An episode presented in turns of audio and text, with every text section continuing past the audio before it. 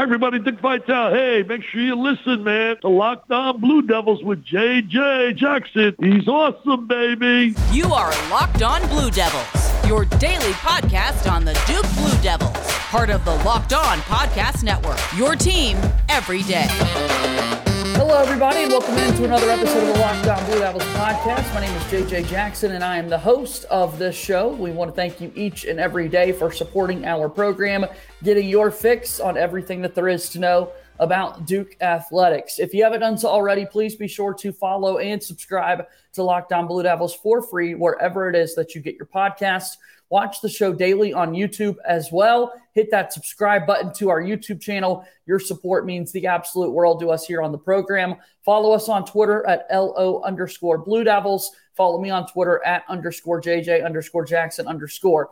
Today is May 31st of the year 2023, meaning the NBA draft deadline has come. We have finally arrived to the big moment of truth, figuring out whether or not players will be uh, returning to college, possibly going into the transfer portal and looking for a new home. And we'll talk about the Duke basketball angle and all of this here on today's show with my good pal, Brendan Marks from The Athletic. Brendan, certainly do appreciate the time. How are you on this uh, Wednesday?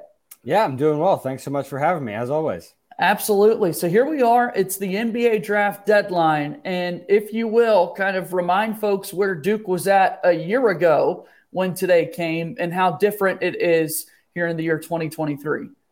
Yeah, well, you and I were just talking about this off the air. Uh, and, you know, essentially this time last year, we were all on Trevor Keels watch, waiting to see if he would be returning for his sophomore season. And, um, you know, ultimately he obviously decided not to do that, and turned out turned out okay for Duke anyways because Tyrese Proctor ended up coming a year early, and uh, obviously we saw what that looked like last season, and is going to pay dividends this year. So, uh, luckily for for my sleep schedule, Duke does not have any of those decisions lingering this year. The roster is mostly done and set, and um, so this is going to be a less eventful day than it probably would have been in the past.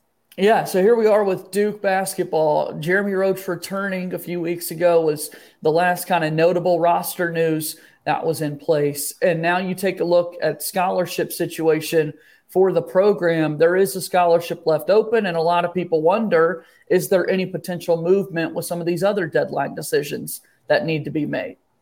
Yeah, so you know that's that's sort of the thing is um, after most of these deadlines, there's sort of a, a clearing off period. So you know after the uh, initial deadline to hop into the transfer portal for undergrads, there's there's a little bit of a quiet where everyone sort of reassesses the landscape, and I would expect that we're going to see sort of a similar situation right now as teams get guys back, uh, as teams you know maybe some who are unexpected who decide to pull out of the draft at the last second suddenly what you need in the portal changes. Suddenly your NIL situation changes. And so I do think we're going to see a little bit of a reset once this deadline passes. Um, but this is one of the more, this is one of the final real substantial offseason college basketball deadlines. I do think we're going to see a flurry of movement, you know, in the next couple of days here after this passes. Yeah, and then you look at the calendar. Tomorrow turns June first. Tomorrow becomes a day in which NCAA Division One programs can get back into the gym, get to work. I would imagine uh, the Duke basketball social media staffs are going to be quick to work, showing us action shots of the players back inside the gym and whatnot. With freshmen starting to arrive, so all of a sudden it turns to a point where okay, here's the team. Let's get them out and working on the court. Absolutely, and and you know K Academy is this week, um, so this is a time when you know the freshmen are they're coming in, they're getting briefed, they're joining the teams with the the coaching staffs to you know quote unquote draft their teams. Uh, so they're all getting integrated right now, like you mentioned. Obviously, we'll get out on the court and have that element too, but you know this is the found work. This is the ground. This is the ground level. This is the foundation. This is where it all starts. And you know if there is any other movement in filling that final scholarship spot. Um, you know, it, it's it's I think it's a beneficial thing for Duke that there are only you know marginal changes that are going to be made from here on out. Jon Scheyer has a pretty good idea right now of what his roster looks like. So when you take a look at that roster in front of you there, Brendan, and for folks watching us on YouTube as well, you take a look at this year's upcoming squad with four freshmen, five sophomores, and then a handful of upperclassmen. I mean, what do you make of, of Jon Scheyer's year two squad? I think it's really good. Uh, I think you know that's my expert analysis. It's it's it's a team that's going to start the year out in the top three, top five of the preseason, and depending on what happens with that last scholarship, um, especially if they can fill that with the difference making big man. I think, you know, the potential to be the preseason number one team in the country. Uh, you've got, you know, reasonably most things that you could want. You have experience in the backcourt with Jeremy Roach and now Tyrese Proctor. You have fit, you have four returning starters. Um, you have experience and Ryan Young, who's a guy who gave you really good leadership last year as a new guy. I would expect that he could potentially be named the captain this year. Uh, Jaylen Blakes, it's wild to think this is already going to be his third year in town. So I think you have a, a, really solid foundation, especially contingent on that freshman class from last year. And then you see those four names down at the bottom, and it's sort of a question of okay, who is going to be able to make the biggest impact out of that group? Um, I think it's going to be difficult for all of them to, but certainly some of those guys are going to be called upon early and often. Yeah, I'm looking forward to seeing which of those guys are going to be called upon right out of the gates because we saw freshmen over the last several seasons of Duke basketball be quickly uh, inserted into the madness. But when you look at this year's team with three sophomores back who started way too many, so many games for, for Duke, way too many to count a year ago, and then Jeremy Roach back. I mean, uh, the, the opportunities there are going to be a little bit less for some of the freshmen that we're used to seeing over the last several years. And, and that's especially true just because of some of the positional overlap. Um, you know, with, with Caleb Foster and Jared McCain, those are guys who, if, if they're going to, you know, any school, not any school except for Duke, but most schools, they're starting. And so now you're talking about a situation where instead those guys are going to get to sort of come along a little more slowly. Um, you know, Jared, you know, we've seen sort of the, the rankings tumble and change and they sort of finalize and crystallize here at the end. Uh, and I believe Jared has ended up as sort of the, the consensus highest recruit who Duke has coming in. And I think the, the reason why I, I'm expecting him to make an early impact is because he brings something that, you know, to some extent is a question mark about this roster. It's three point shooting.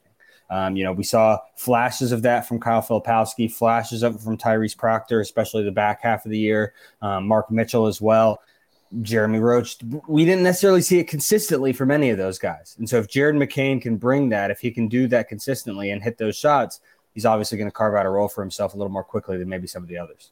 Let's continue our conversation. Duke basketball with the season right around the corner in some regards, with it starting and folks being on campus, still a ways away from the first games being played. And we'll talk about that in just a moment here on Locked On Blue Devils.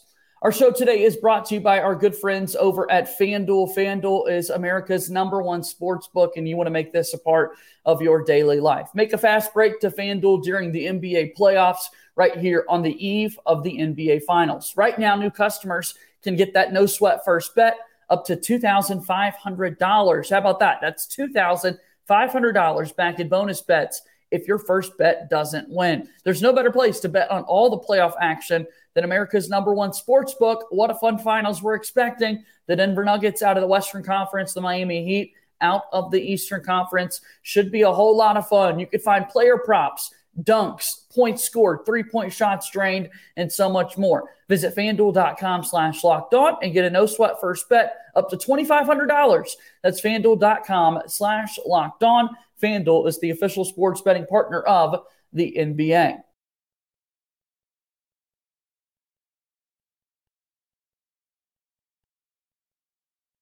Welcome back into Locked On Blue Devils. JJ Jackson alongside Brendan Marks here of The Athletic. Uh, Brendan, before we get any further, you've made Final Four predictions, Super Bowl predictions, college football national title picks. You know that this was coming, uh, but with the NBA Finals starting tomorrow, how do you see this one playing out?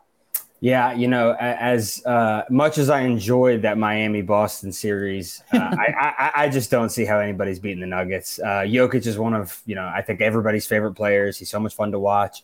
Um, I actually got to go and, and took my fiance to uh, Nuggets game a couple of years ago, Dwyane Wade's last season in Miami. So we have a particular affinity for Jokic in our house. Um, I'm actually going to be in Denver in the next couple of weeks. So Awesome. There is there is a finals game that overlaps if it makes if the series goes that long, but uh, I'm going to go Nuggets in five. I, I, think that it might be possible for Miami to get one, but uh, it's time for Jokic to get his ring. Yeah, a, a, really popular pick you're going with there, and I think that's a smart way to look at the series as it unfolds. Uh, former Duke Blue Devil Jack White uh, will be in the building for all those games there at the end of the bench, so uh, happy for him and, and, what's taking place there. So uh, after that comes to a close.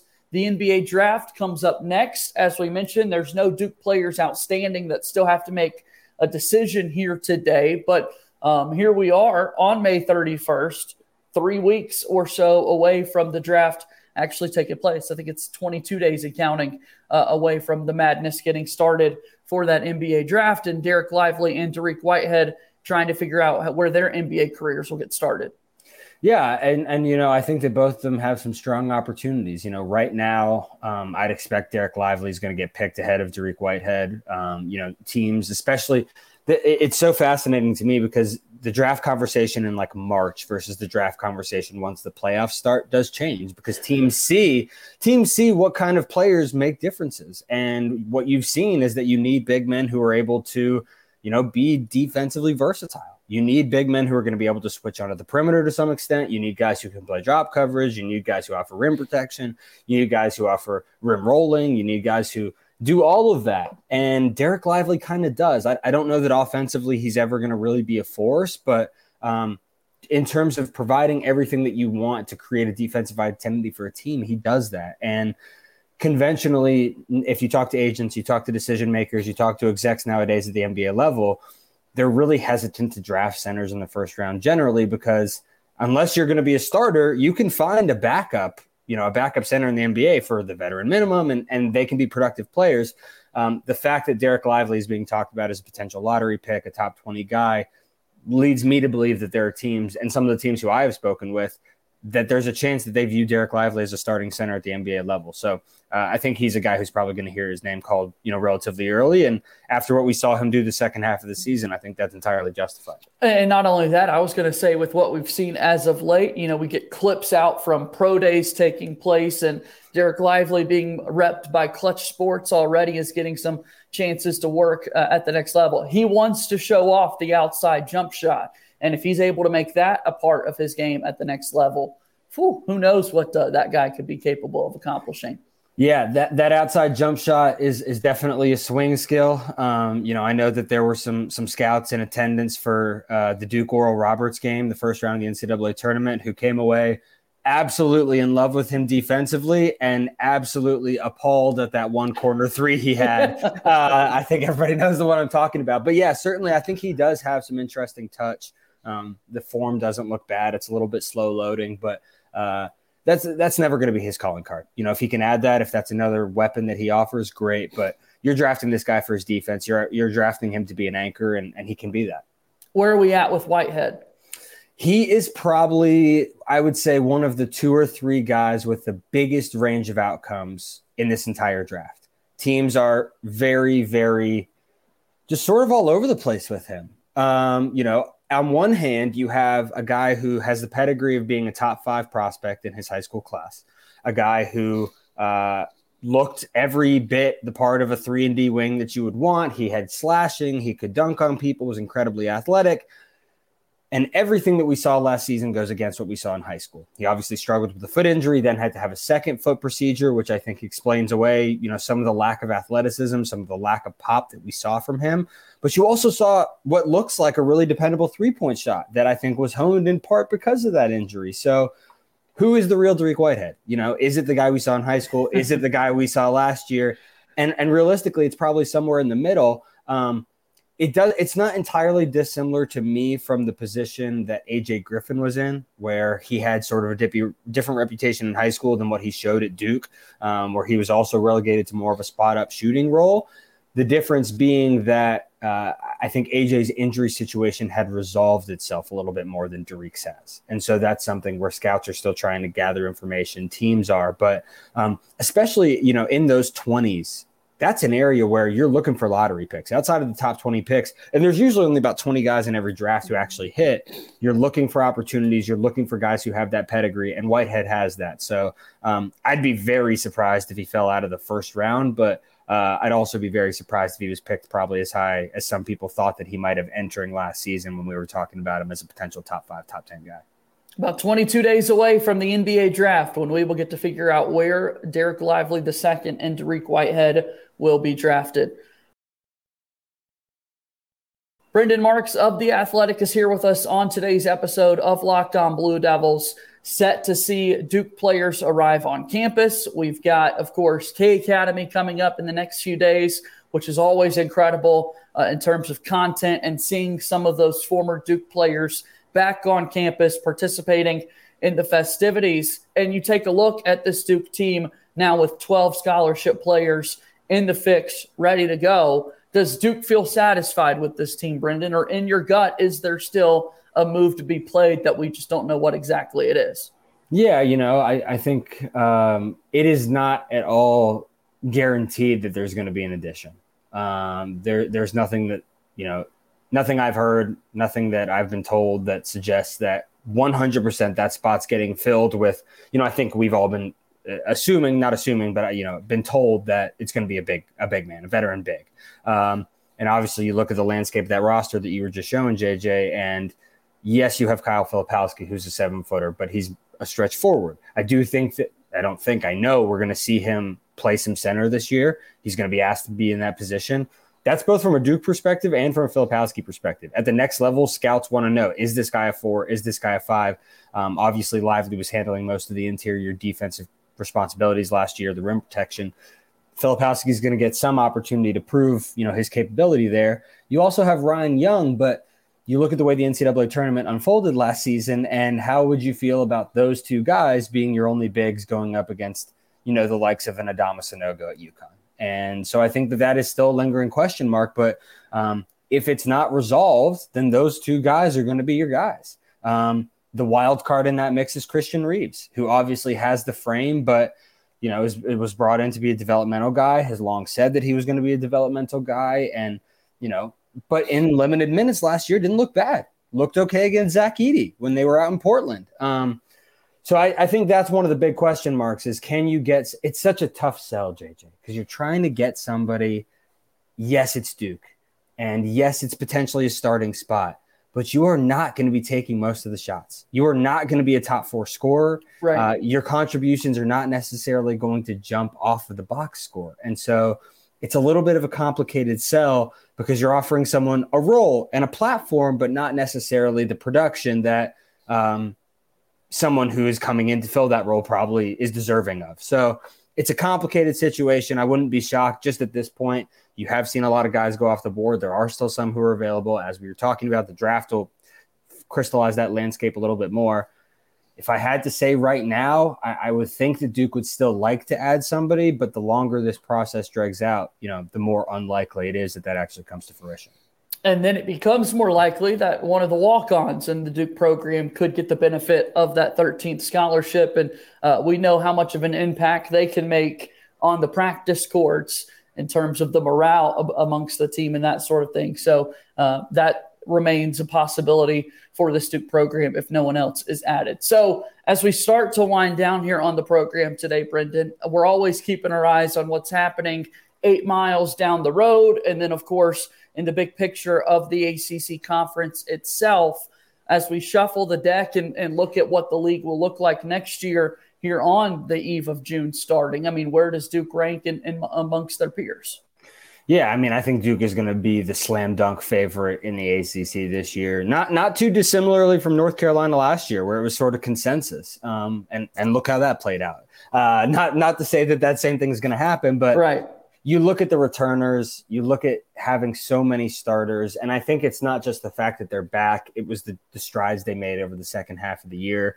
Um, you know, Kyle Filipowski is going to be a preseason All American. Tyrese Proctor, you know, could probably be in that same mix. Um, you know, Jeremy Roach is, is, you know, as dependable as they come. He's, you know, going to be one of the the more storied point guards by the time he's done, probably in Duke history, which is wild to think about. Um, elsewhere in the ACC, North Carolina has gotten a lot better. Um, you know, I'm obviously you know intimately covering them as well you know, adding Elliot Cadeau is, is, a huge thing for them. Uh, he's a guy who's was the best point guard in 2024. Reclassifies, comes in a year early. Um, North Carolina is probably going to be a little bit smaller of a team this year uh, if you're starting Cadeau and RJ Davis in the same backcourt. But uh, in terms of talent, you look at those two guys. Cormac Ryan from Notre Dame's a proven shooter. Harrison Ingram from Stanford is you know sort of a do everything point forward, and obviously Armando Bacot's back. That's a really good lineup. I mean, that's a top 15, top 20 team as well nationally.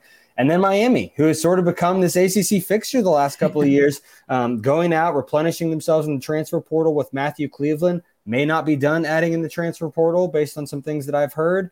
Um, you know, Virginia, they're still awaiting some some stay or go decisions here at the deadline. We'll see what ends up happening, but you know, I would say those are probably the top three teams that you're looking at right now. Um, but even down, the, the thing that I think is encouraging for Duke and for the ACC as a whole next season is some of those teams that were really struggling last year. Um, Louisville's gotten a lot better, has brought in a lot of talent. Uh, Syracuse has gotten a lot better, brought in a lot of talent, even though they lost Jesse Edwards and Joe Girard. Clemson has gotten a lot better. I think Clemson's going to be a really interesting team. So there, there's the ACC on the whole. I think has had a good offseason. Obviously, still decisions left to be made, but um, Duke is going to be the clear front runner here, and it's it's sort of Duke's conference to lose. Well, I'm looking forward to continuing to follow your work over the next few weeks. I'm sure you're going to have a lot of great stories on the horizon set to come out with um, access coming and, and that sort of thing. So, if you will, one more time, Brendan, give us a plug for the athletic and, and where we can find all of your work. Yeah, absolutely. I, I, share all my work on my Twitter at Brendan R. Marks. Uh, and then obviously it all goes up at theathletic.com. Uh, you know, I, I'm biased. I think we have the best, you know, sports sports writing in the whole world. I think we have the best college basketball team in the country. Um, we have more people covering college basketball than anybody else. And yeah, for me, this is the fun time of the year because it's where you start to see things come together. You know, at this time last year, Tyrese Proctor wasn't even in the fold yet. So it's wild how things can still change. Dariq Whitehead hadn't been hurt yet. Dariq Whitehead, you know, was still thriving at this point, and you know, so for me, it's it's exciting to. Uh, usually it's at K Academy, but in the next couple of weeks here, we're going to get to start to know some of these new guys. We're going to get to talk to Jeremy. We're going to get to talk to Kyle and some of these returners about what they've been doing. Um, so, so for me, it's about the start of that access. As always, some longer features. I've got one in the works uh, with one of the coaches who I'm, I'm pretty excited about, and hopefully all that comes to fruition in the next couple of weeks here. Certainly appreciate the visit. We'll do this again soon. Okay. Absolutely. Thank you, brother. Appreciate you. All right. That's Brendan Marks of The Athletic joining us here on the program today. And that's going to do it for another episode of Locked On Blue Devils. As always, go support his work and continue to watch us each and every day here on YouTube or wherever you get your podcast. That's going to do it for today's show. As always, go Duke. I'll talk to you tomorrow. My name is JJ Jackson. Thank you and good day.